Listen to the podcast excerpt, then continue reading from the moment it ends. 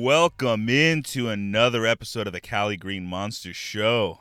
I'm your host, Dean Ryan, coming to you from the Tesla studios here in beautiful sunny San Diego, California. It is a Monday morning, coming here off a fresh off a weekend, March 29th, 2021. Let's make this one a good day for y'all. You got a packed show today. You know, there's a lot of there's some days you come into this maybe there's not much in the sports world or just the world in general to talk about but this is not one of those days this is one of those days where it was like all right th- some things are just going to hit the cutting room floor so i'm definitely going to be talking about last friday before or after I recorded Friday's show, we got a pretty big trade that went down between the 49ers and the Dolphins. And so we're going to talk about that trade that went down and how that affects this upcoming draft in May. We're going to be talking a little bit about the sweet or the Sweet 16 that just happened in this past weekend and the upcoming Elite 8 games that are happening tonight and tomorrow. We had a huge UFC heavyweight championship match between Stipe Miocic and Francis Ngannou. I'm going to highlight that and a few other of the matchups that happened on Saturday's UFC 260. And then I'm also going to review the Mighty Ducks television show that debuted on Disney Plus. The first episode came in on Friday. So that's your first spoiler alert. So I'm going to talk about all these things all in today's show. So let's hopefully uh, my vocal cords are ready. Hopefully I don't my my throat's not too dry. Got myself a double latte that I got from the the Works coffee machine and I'm ready to fucking go. So, as I mentioned on Friday, the 49ers made a trade with the Miami Dolphins, and they traded to get the Miami Dolphins' third overall pick in this upcoming draft. They basically had to give up a lot for that, so they had to give up their first round draft pick this year, which was the 12th overall. They're also giving up first round draft picks in 2022 and 2023, and they're also giving up a third round draft pick in 2020 or 2022. So, in that third round draft pick that they're giving up in 2022, apparently that was a compensatory pick that was originally from the New York Jets. And San Francisco got that draft pick when the New York Jets signed um, their coach Saleh for to be their head coach. So, you know, all that's going to Miami. And Miami wasted a little time. They took that draft pick and they flipped it to move back into the top 10 of the draft this year. So they took that 12th overall pick that they got from San Francisco, and then they also took their 2021 fourth round pick, which is the 123rd overall pick, and next year's or a 2022 first round pick. So they gave up those to the Eagles to get to, to jump up to six overall. So, you know, they you know they gave up basically the third overall draft pick, and at the end of the day, with a few other moves, wound up with a sixth overall draft pick. You know, so what does that mean for the teams involved? You know, the 49ers jumping up to the third overall, you have to imagine that they're going to go for one of the quarterbacks that's available you know Jimmy G's their current quarterback and although going into the offseason there was a lot of rumors that they might have gotten rid of his contract or tried to move on from him all you know by all accounts or everything that we've been hearing so far out of San Francisco is that they're not trying to get rid of Jimmy G. So at least they, they envision him being at least their starting quarterback going into the 21-21 season. But i also that doesn't mean that they're not going to bring in another quarterback. And moving up to the third overall pick that almost guarantees that they're going to go after somebody. Whether that somebody is byu zach wilson whether it's ohio state's justin fields whether it's mac jones from alabama whether there's trey lance from north dakota state there's definitely a lot of quarterbacks to be had in this draft class. So I, I imagine that the 49ers are going to try to go after one of these guys, and that at some point in this upcoming season or for the 2022 season, having a new quarterback and then Jimmy G either assuming the backup role or moving on somewhere else. You know, there's people thinking that the New England Patriots might be in the marker for Jimmy Garoppolo you know, since he came from New England and was someone that Bill Belichick drafted. But you know, I mean, Jimmy Garoppolo hasn't been, you know, he hasn't been that available over these past couple years. He's been, you know, pretty injury prone, so missed a lot of games over these past couple years, and he doesn't really protect the ball all that great. So I think if if it's the option between bringing in Jimmy G or Cam Newton that they've re-signed for 14 million dollars this year. I think New England is might as well just go with Cam Newton, a guy who's already spent a year in the system, and I think that I'm anticipating a bounce back season from Cam Newton, especially with having weapons to actually be surrounded with. So, and then you look at the Dolphins they're probably going to bring in something to help Tua. You know, last year Tua was his rookie season, and although there was a lot of people that weren't impressed, it's like you got to take into things, you know, certain things into account. He was coming off a devastating injury that, you know, I think it was something similar that Bo Jackson had in the early 90s, and that ended his football career. So, you know, it wasn't even a year removed from major hip surgery and coming back from that. So I think there's a lot of people hoping or anticipating that Tua is going to be able to bounce back in the second season. And I think the best way to find out if Tua is your guy is to be able to bring in some weapons around to help him. So whether that be some wide receivers like LSU's Ja'Marr Chase, there's the the Alabama wide receivers Jaylen Waddle and DeVonta Smith you know, whether maybe they don't want to go wide receiver, maybe they want to go for a big tight end, have almost like a Travis Kelce or George Kittle type. You know, there's Florida's Kyle Pitts, who's very highly touted, that a lot of people think will go in the top 10. And, you know, maybe they don't want to go wide receiver or tight end, like a weapon that Tua can use, but maybe a weapon to actually protect to uh, so maybe they go for tackle Penei Sewell from Oregon. You know, a lot of people think that he's a generational ta- uh, tackle. So, you know, I think any one of the five guys that I just ran down is someone that the Dolphins are probably going to use their the six overall draft pick on. So, you know, in Miami also they've got not just the 6th overall draft pick, they've got the 18th overall draft pick, and they've also got two second rounds, so they've got the 36th overall and the 50th overall. So, you know, the Dolphins is definitely a team that I felt like was definitely trending up last year and you know they have the potential with you know all these draft picks that they've accumulated this year and i think they even have a couple first rounders over the next couple of years. So you know miami's definitely a franchise to keep your eye on and if they make smart decisions in the draft and tua can somehow work out miami's definitely a franchise to be looking out and i think buffalo and new england will have some stiff competition in the the afc east. All right so switching out of football March Madness was going on still. This weekend it was the Sweet 16. You know, the the matchup that kind of sticks out in my mind from this past weekend that I was able to catch a you know a little chunk of was the number 2 Alabama versus number 11 UCLA. You know, UCLA was a team that had to play into the tournament. You know, they had to play against Michigan State to even have the right to join the field of 64 and Alabama was a team that I was pulling for because I had put them or I selected them into my final four up until yesterday. My hopes for my bracket to actually do good were still in, you know, pretty strong. All my final four picks were still in the tournament. I had Gonzaga, I had number two Alabama, I had number two Houston, and number one Baylor all going to the final four. They were all still in it. And then yesterday, I was hanging out with my family. I popped into the apartment and caught the last like 30 seconds of, of regulation of the Alabama and UCLA game. And it was pretty insane. I thought Alabama had it. They were up by one.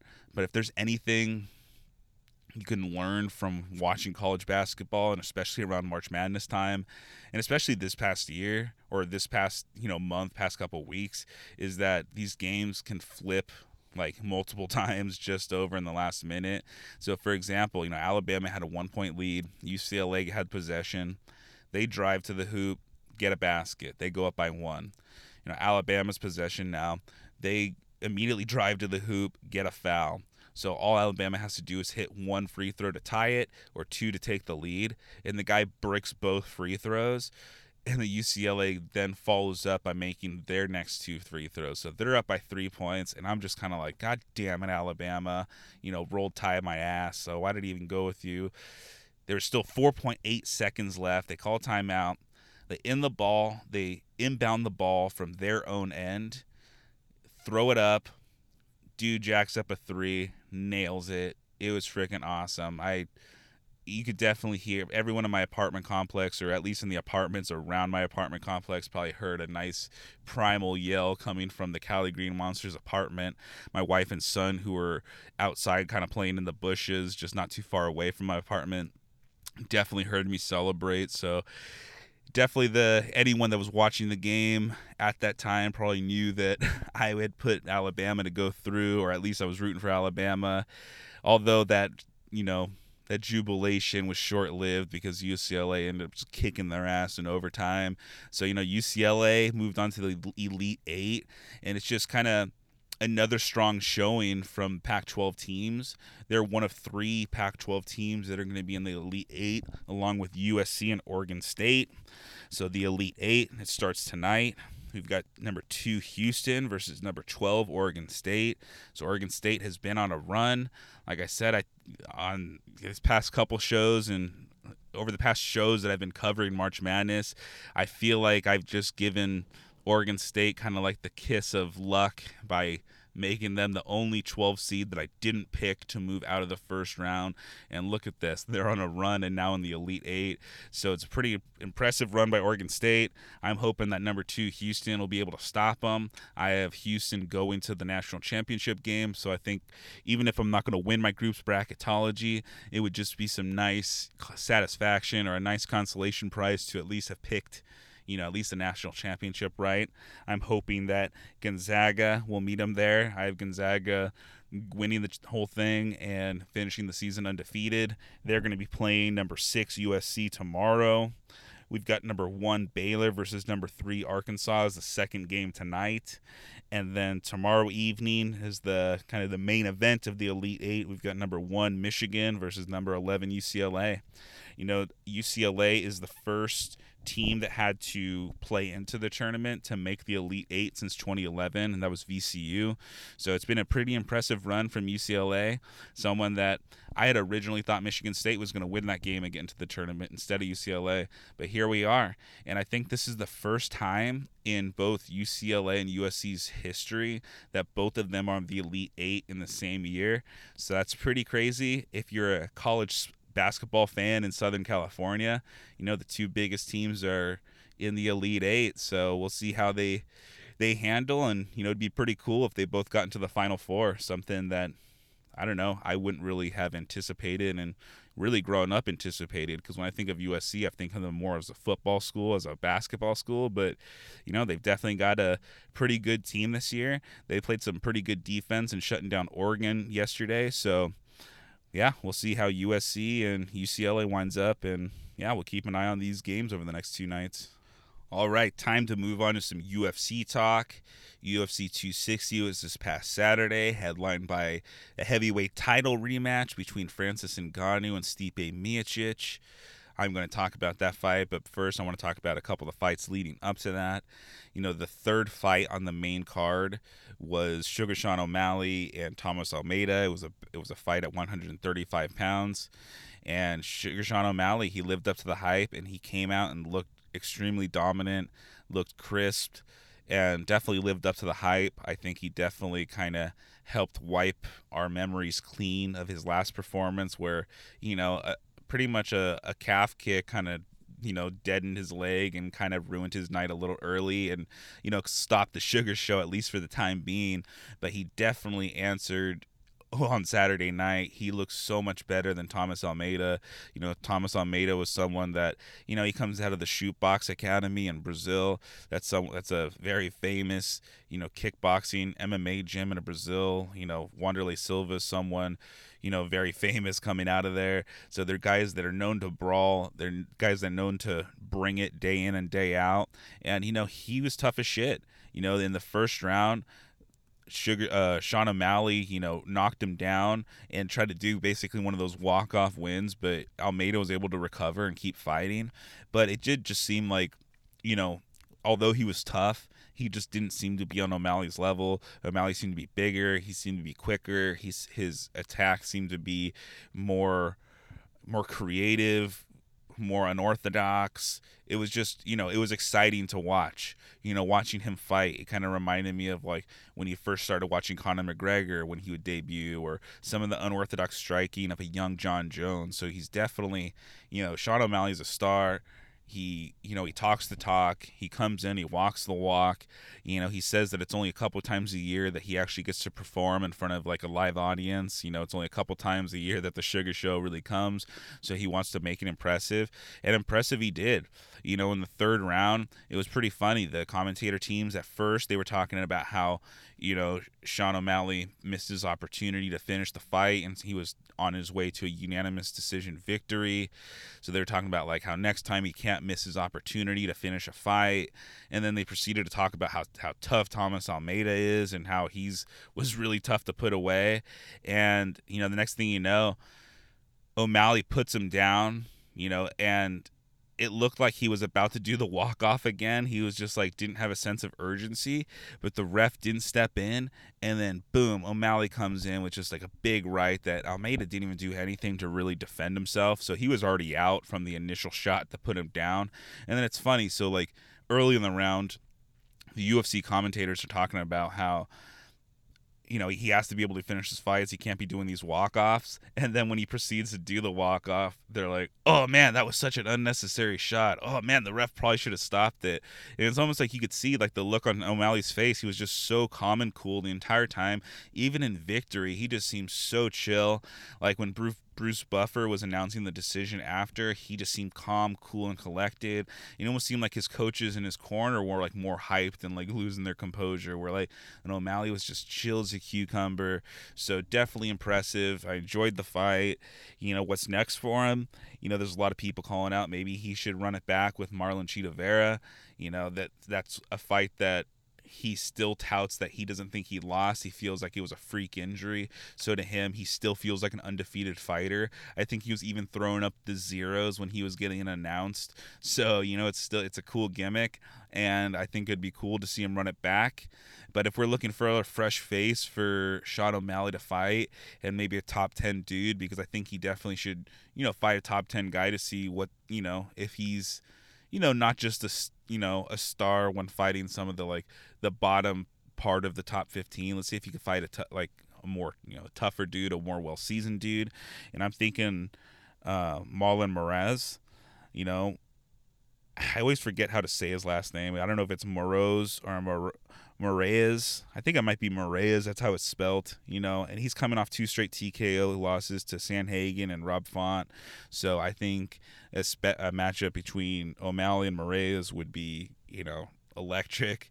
You know, if I had a dream matchup, I was telling my wife, I was like, if if somehow O'Malley and Conor McGregor could meet at a catch weight, I mean, they have similar looking tattoos. They have really cool unorthodox striking. So I mean, if if I was doing dream booking, that's what I would do.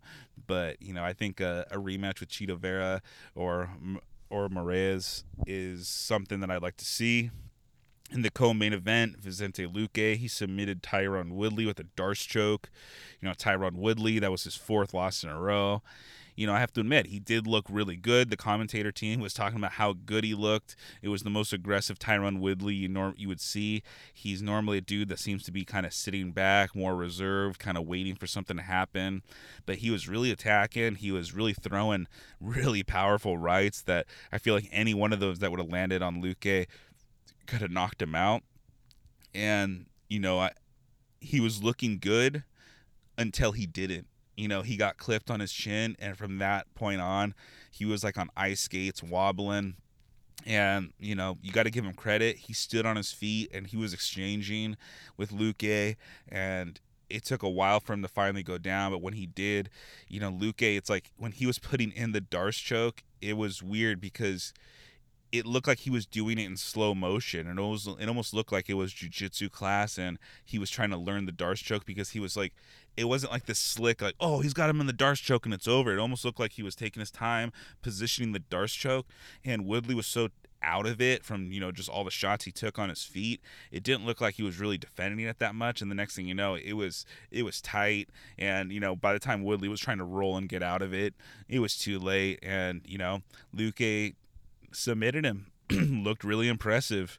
You know, in the press conference after the fight, Dana White all but confirmed that Tyron Woodley's probably going to be cut. You know, when asked about Tyron Woodley's future, the reporter that asked Dana White was like, you know, Tyron looked pretty good out there. Even though it's his fourth loss, he looked pretty good up until you know, the end of the fight. So what does the future have for Tyron Woodley?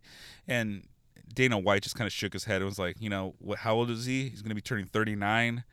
You know, that was his fourth in a row. Come on, like, and that's what he said. And I mean, so I mean, it's I think it's only a matter of time before you know we get that headline from our Bleacher Report app or MMA Junkie or wherever you get your MMA news that we're probably going to get word that Tyron Woodley's been released. Now, will that mean he's going to retire or if he's going to go, you know, to Bellator or one of the other organizations? Only time will tell. But uh, it looks like his time in the UFC is probably done. And you know, for Vicente Luque, what's up next for him? I think there's there's tons of options at welterweight. You know, I looked at a list of you know some of the top welterweight guys that don't have matchups left, and you know we got names like Leon Edwards, Stephen Wonderboy Thompson, Michael Chiesa, Colby Covington. All these dudes are top guys that need a dance partner, and Luque I think would fit the bill. But he came out after his fight in his interview with Joe Rogan and asked for a fight with Nate Diaz.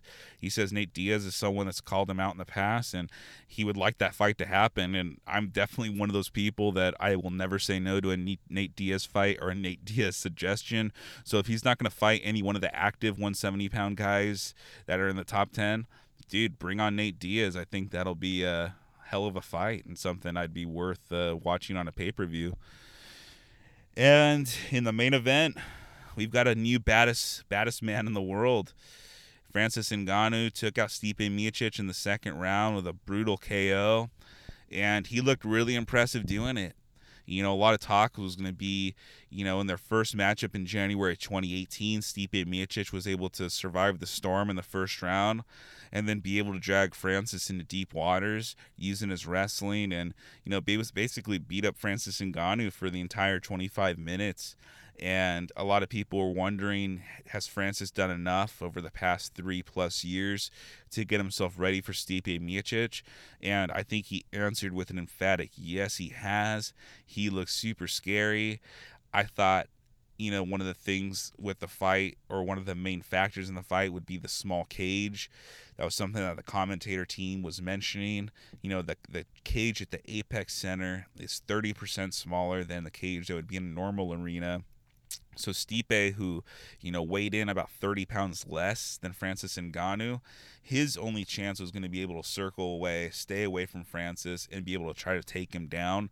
So honestly, in the small cage, it looked like circling away from him wasn't going to be an option it was only going to be a matter of time before Francis was able to start tagging him with some big shots. So it really left the only option after that would be to try to land some takedowns and control the fight on the ground. But when Francis Ngannou was able to sprawl, stuff the takedown, and then proceed to swing and take Stipe's back and start landing shots, you kind of knew, oh shit, this is a different fight. And in my head, I felt like Stipe was fucked.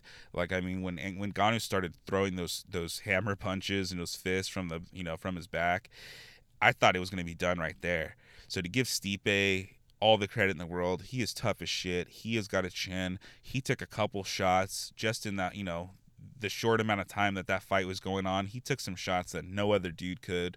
So all the props to Stipe you know, but in the, you know, second round, Francis just kept his calm. It wasn't like he was trying to expend a lot of energy to try to finish the fight. He just kept his composure. He was able to put Stipe down. And when Stipe came back up, he was able to clip Francis once. And, you know, it kind of looked like Francis may have stumbled, but I don't think he was really hurt. Stipe thought, you know, just kind of charged forward, and Francis was able to tag him with the left, put him down. You know, he fold, Stipe folded up like an accordion. Francis was able to do one more follow up shot, and, and it was over. You know, Francis looked incredible. You know, he looked huge. You know, the fact that he looked like he was just able to keep his composure, was calm, looked like he was ready for this fight to go later if it needed to, and his wrestling looked really great. You know, he'd been training with Kamaru Usman, who's one of the best MMA wrestlers in the game and probably one of the best MMA wrestlers of all time. He had him in his corner, and you could definitely tell that that played dividends. And, you know, for instance, in Ngannou, he's now the third active African born cha- UFC champion right now. In addition to you know Kamaru Usman and Israel Adesanya, I remember when Adesanya was on Joe Rogan's podcast a few years ago. He was talking about how there's so many good fighters coming out of Africa, and they're, you know, that some of the best athletes in the world come out of Africa, and that it's only a matter of time before they start running the MMA scene. And you look at it, and you know, there's three of the most prominent champions in the UFC today are African born. You know, so congratulations to African MMA. Congratulations to Francis Ngannou. And he mentioned after the fight that he's hoping for the U- first ever UFC pay per view or event in Africa, and he's hoping sometime soon. And I imagine with three active champions. That would be an amazing card if they could set up, you know, all three guys on the same card somewhere in Africa. I don't know if it'd be in Nigeria where Usman and Adesanya are from, or you do it in Cameroon, or do you do it in one of the the old World Cup soccer stadiums in South Africa? So it'd be pretty cool to see what they set up there, and and kind of interesting to see over the next couple years the the type of fighters that are going to come out of that continent. So, you know, what's next for Francis Ngannou? There's two names that I think that are being brought up. You know, the first name being brought up, I think, is the one that we're all hoping to see is Jon Jones. Jon Jones. You know, Jon Jones the GOAT. You know, is he was unstoppable at 205. No one was able to take the belt off him. He had to basically relinquish the belt. So, you know, well, he relinquished the belt because he wanted to focus on powerlifting and putting on the muscle mass and get his frame up to the size and be ready for heavyweight. I don't know if he knew when he was deciding to make this jump to heavyweight that he was going to be ended up having to face a monster like Francis Ngannou, but by all accounts, it seems like he's wanting to do it. You know, he tweeted out at first, "Show me the money," which I don't know if that's like honestly a full endorsement that he wants to fight. That almost kind of seems like a a way a way for him to get out of the fight. You know, baby, hey, I told them to pay me and they didn't want to pay me the money, so that's why I'm not fighting him.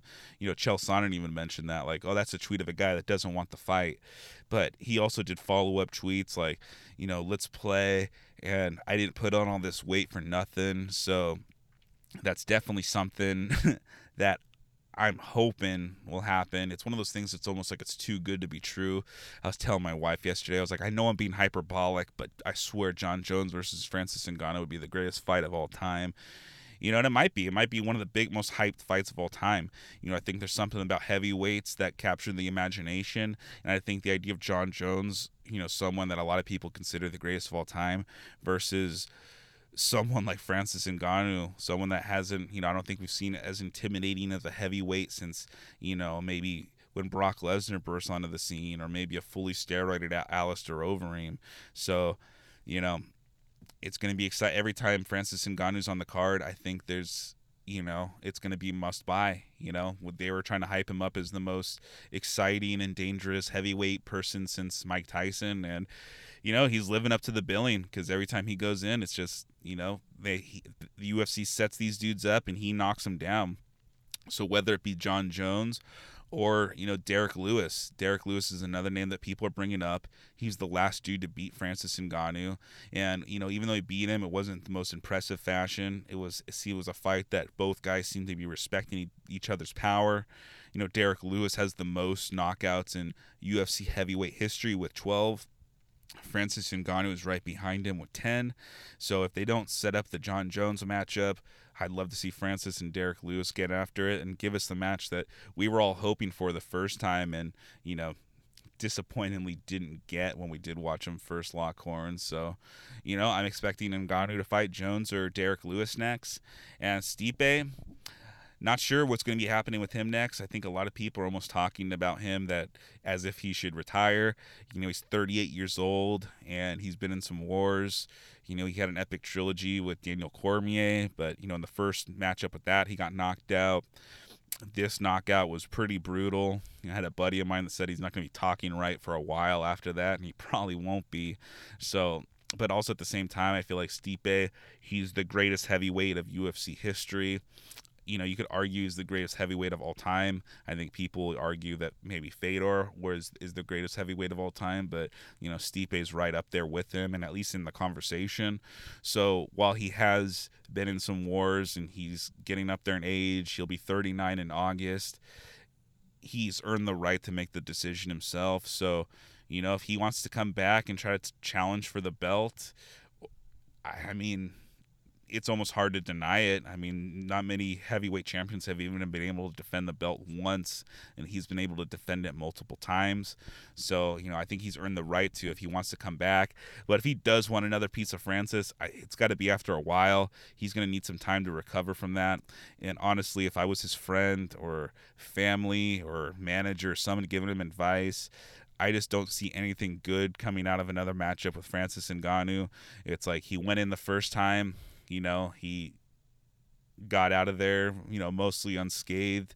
But this time he wasn't so lucky, and I'm afraid what a third encounter with Francis Ngannou would do. I think Francis Ngannou, he, you know, when you think about it, the amount of time he spent in the cage isn't re- relatively that much long compared to a lot of other people. He seems to only be getting better, and yeah, I just don't see anything good happening from Stipe. So me, I feel like he's got nothing left to prove. So if that was the last time we saw Stipe fight, you know, I think good for him. You know, go enjoy your family. I think he's got a son or a child that's going to be born soon. It's like go enjoy your, you know, your family.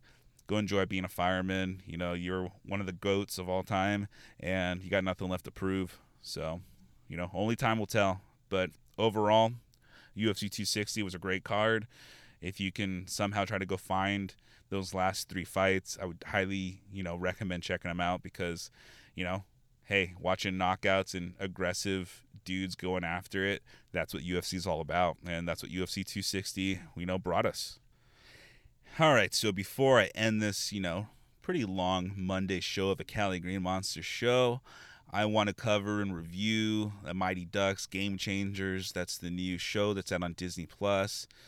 I, episode one came out last Friday. I watched it on Friday morning, and I told you on Friday's episode that it was pretty good, but I wanted to give everyone a chance to watch it. So if you haven't watched Mighty Ducks Game Changers and are looking forward to watching it, here's your spoiler alert. If you haven't watched it but don't really give a shit and maybe want to hear about it, you know, how I'm going to talk about it. And maybe you just don't even give a shit about Mighty Ducks Game Changers, and this is where you turn off the podcast. If so, aw. But, you know, here we go. So right off the bat, it just shows it, it, opens up with, you know, the, the Mighty Ducks home rink. It's an ice rink. Right away, it was the Hendricks Pavilion. And for those of you who are a fan of the Mighty Ducks franchise and Mighty Ducks 2, Hendricks was their sponsor when they played for Team USA, and they were all corporate. And Gordon Bombay had to do all those photo shoots. It was it was for Hendricks hockey. So right away, I thought that was a cool, it was a nice throwback, and that's what made me get my notepad out. I was like, hey, I'm gonna take notes on this because there might be a bunch of little Easter eggs from the Mighty Ducks. So you know, right away, it's you know the Mighty Ducks. It's their opening season, and it's these two little kids who are podcasting and you know as a as an amateur podcaster myself, I thought that was a nice, uh, nice addition to the show. So it's these two little kids, are podcasters, and they kind of given us up to speed from the last time we saw the Mighty Ducks in '97. They are now considered a powerhouse franchise in Minnesota hockey. They're 10 times state national championships in Minnesota. So that's pretty impressive considering that Minnesota is one of the, you know, preeminent hockey states or parts of the country where hockey's big. So to be 10 time national or state championships, that's a big deal. You know, right away, the main kid's mom, you know, I call him New Charlie Conway. I forget what his name is. It might be Alex, but I'm just going to call him New Charlie. You know, his mom's a paralegal, so I feel like that's a shout out to Bombay. You know, Gordon Bombay was a lawyer, so, you know, of course, all the adults in the Mighty Duck universe, it's like if you're an adult, you're going to be a lawyer or at least a paralegal or something like that you know the podcasters they mention oh like these ducks are completely different. It's like the, the ducks in the 90s apparently they quacked and like they laughed about it. So you know they're already establishing that these aren't you know the ducks aren't the the same kitty friendly ducks. If anything they seem to be right away kind of being more reminiscent of the hawks you know the bad guys from the first movie. They seem to be the good guys you know the probably the rich kids the the kids that you know have all the coaching, all the best gear. So that seems to be the Mighty Ducks in this movie. So, you know, new Charlie. You could tell he's kind of he's kind of a chubby kid. You know, his mom is is late for work. She's being held back because you know she, people are taking advantage of her. She's not the lawyer; she's the paralegal, so she got to do a lot of the bitch work. So he's late to the Ducks practice slash tryout. So that's already a bad look. You know, I grew up playing competitive club hockey, where you know you traveled out of state and had to do all the clinics and all that stuff. So I know right away that if you're showing up to a tryout, you're already got one strike against you you've definitely got to be one of the best kids on the ice and that just wasn't the case with new charlie. Like the coach was but basically told like the assistant coach he was like slow on the ice sl- like slow to get here. He's slow on the ice. So jace basically saying like dude this kid's got like you know almost no shot. And of course at the end you know new charlie's held back and the you know the coach basically cuts him. And he was telling him like hey you're in the new division now. It's 12 to 14. You know, it's a completely different level. And, you know, this is, you know, it's kind of like he had some truths, you know, basically kind of saying, hey, you just like can't cut it. You know, hey, they're, they're the state championship club. You know, it's the top club. Only the best kids are going to be there. He definitely took it a little too far when he told new Charlie that, hey, I mean, if you're not good at hockey now, then like, don't bother and I was kind of like, dude, like, what the fuck? Like, you're telling a little 12 year old kid, like, don't bother. It's like, I mean, I get it. Like, he might not be good enough for your team, but like, just to be able to tell a kid, like, oh, you're not good at something at like 11 or 12 year old, then fuck off and try something else. So obviously that was kind of a douchebag move. And, you know, Lorelai, his mom, I'm going to call her Lorelai because that's her Gilmore Girls name. And, you know, at that point, every time I see her, she's always going to be Lorelai. So, you know, new Charlie's mom comes out, Lorelai, she comes out and she's, you know, complaining to the coach, like, how wrong is this? You know, like these 6 a.m. practices and $1,000 clinics and pointing out to how serious all the other moms are taking it. And I just wanted to point out to Lorelai, it's like, you don't have to go play club hockey for the most competitive team in the state. You know, that's how it's going to be. And like, there's nothing wrong with, you know, a place for the best of the best to be able to to go because you know Lorelai's making a bill. None of these kids are going to go pro and all this stuff, but you know. Considering that this hockey program is the best in Minnesota and that there's tons of kids that come out of Minnesota that either go play NCAA hockey or do eventually get drafted, there might be a good chance that there's, you know, some professional kids that come out of the Mighty Ducks. So, you know, I think she was a little off base, and if anything, she was fucking embarrassing. And I'd be so embarrassed if I was new Charlie. And sure as shit, you know, someone filmed it, and she kind of goes viral. So, like, for the rest of the show, they kind of keep you know, bagging on her for being like the crazy mom who went on the ice and just completely embarrassed new Charlie. So, you know, it's kind of like I have really zero sympathy for him getting cut because he wasn't good enough. I have more sympathy for, well, the coach being a dickhead and saying don't bother. And then I have sympathy for his mom just being completely fucking embarrassing. You know, playing, like I said, playing competitive travel club hockey, there were plenty of times where I got cut. You know, there was times where, you know, I remember trying out for the Westminster Wave, and that was kind of like the you know the, the the club in Southern California that would win state championships and go to Canada and win nationals and all that stuff. And I remember being held on the ice with a couple kids and being told like don't come back, like you're cut. It hurts, but you know you grow from it. So you know what Lorelai did was I felt like you know kind of shitty, and she kind of learns you know from that a little later on the show from who you know, our good fucking buddy Gordon Bombay. You know, Gordon Bombay, he's running this rundown rink. You know, Lorelai finds the rink when she's basically trying to get, you know, new Charlie to form a new hockey team. And I guess all new Charlie has to do is get five other kids, have a home rink, and a coach. So you you know the little fat white pod uh, like podcaster kid you know, he joins on and he even says, I'm not really much of an asset physically. He has more of a podcaster body. That was probably the first time I openly laughed during the show. It was pretty funny. And uh, so, you know, we got new Charlie, we got podcaster kid who's got a jalopy body and no athletic sense, but at least they've got you know two people down just need four more people lorelai went and found a rink and found you know that's be, happens to be run by the minnesota miracle man gordon bombay so things seem to be going together and you know it just seems like everything's coming into place. You know the Charlie and or new Charlie and little podcaster kid, they're practicing shooting like tennis balls into a trash can, and all of a sudden a new neighbor moves in. Sure shit, it's a it's a Canadian kid. He walks out with his Toronto Maple Leafs jersey. He's got expensive, nice like Bauer skates, and they pointed out like, oh my god. Even the podcaster kid, he's like, oh, this kid's magnificent, and it's just definitely implying that this kid's gonna be a stud, and you know, when I first saw him, I was like, oh, this is going to be one of those cases where he's going to be really good, realizes he joined the complete Bender team, and he's going to end up wanting to go play for the Ducks. they pulled a uh, curveball on us. He fucking shows up to practice. He can't even skate. So, new Charlie, he's completely like, oh, fuck this. Like, this is a dumb idea. We suck. Like, this is not going to work.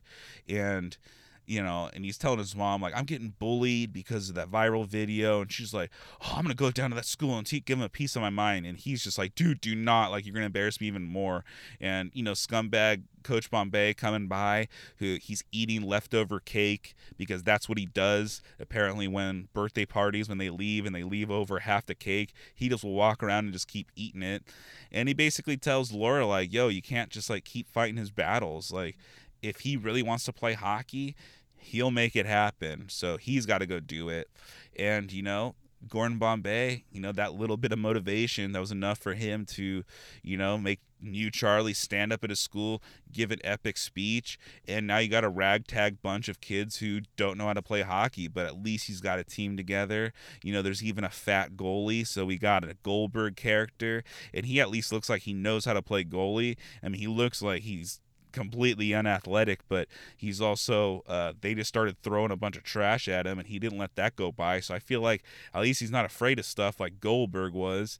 You know, you got a couple kids, you got a goofy Magic the Gathering girl, you got a kid that the only thing that gives an inclination that he might be good at hockey as he likes to skateboard and slam into vending machines. So, you know, there's definitely going to need to, I think th- their team is going to have to find a couple other ringers or maybe a person or two from the Ducks to hopefully join because the way that they're assembled right now, it's not going to be good. I feel like you know it's definitely like how the first mighty ducks started they're definitely in their district 5 phase but overall the show was good. I give it a thumbs up. I'm looking forward to watching it every Friday. I'm looking forward to covering this show over the next, I think, like nine to 10 weeks. I think it's going to be a 10 episode first season. So if you know if the season if the first episode is any indication how good the first season's going to be you know i think we're on you know we're in for a, a pretty decent show you know, it was a nice trip down nostalgia lane, and you know, it was nice having Gordon Bombay back in my life. And you know, may not be an Anaheim Ducks fan, but I'm definitely a fan of the the Mighty Ducks, and you know, so tomorrow's show I'll be covering episode two of Falcon and the Winter Soldier. There's no way I'm going to cover on today's show. I feel like it's definitely run on long enough, but I feel like, you know, it's a nice treat for you here on this Monday morning.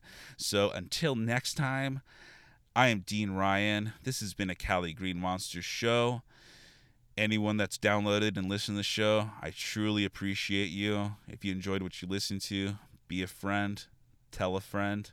If you didn't enjoy it, just uh, pretend you never listened to it. Like I said, until next time, coming to you from the Tesla studios here in beautiful sunny San Diego, California. Have a great one, guys.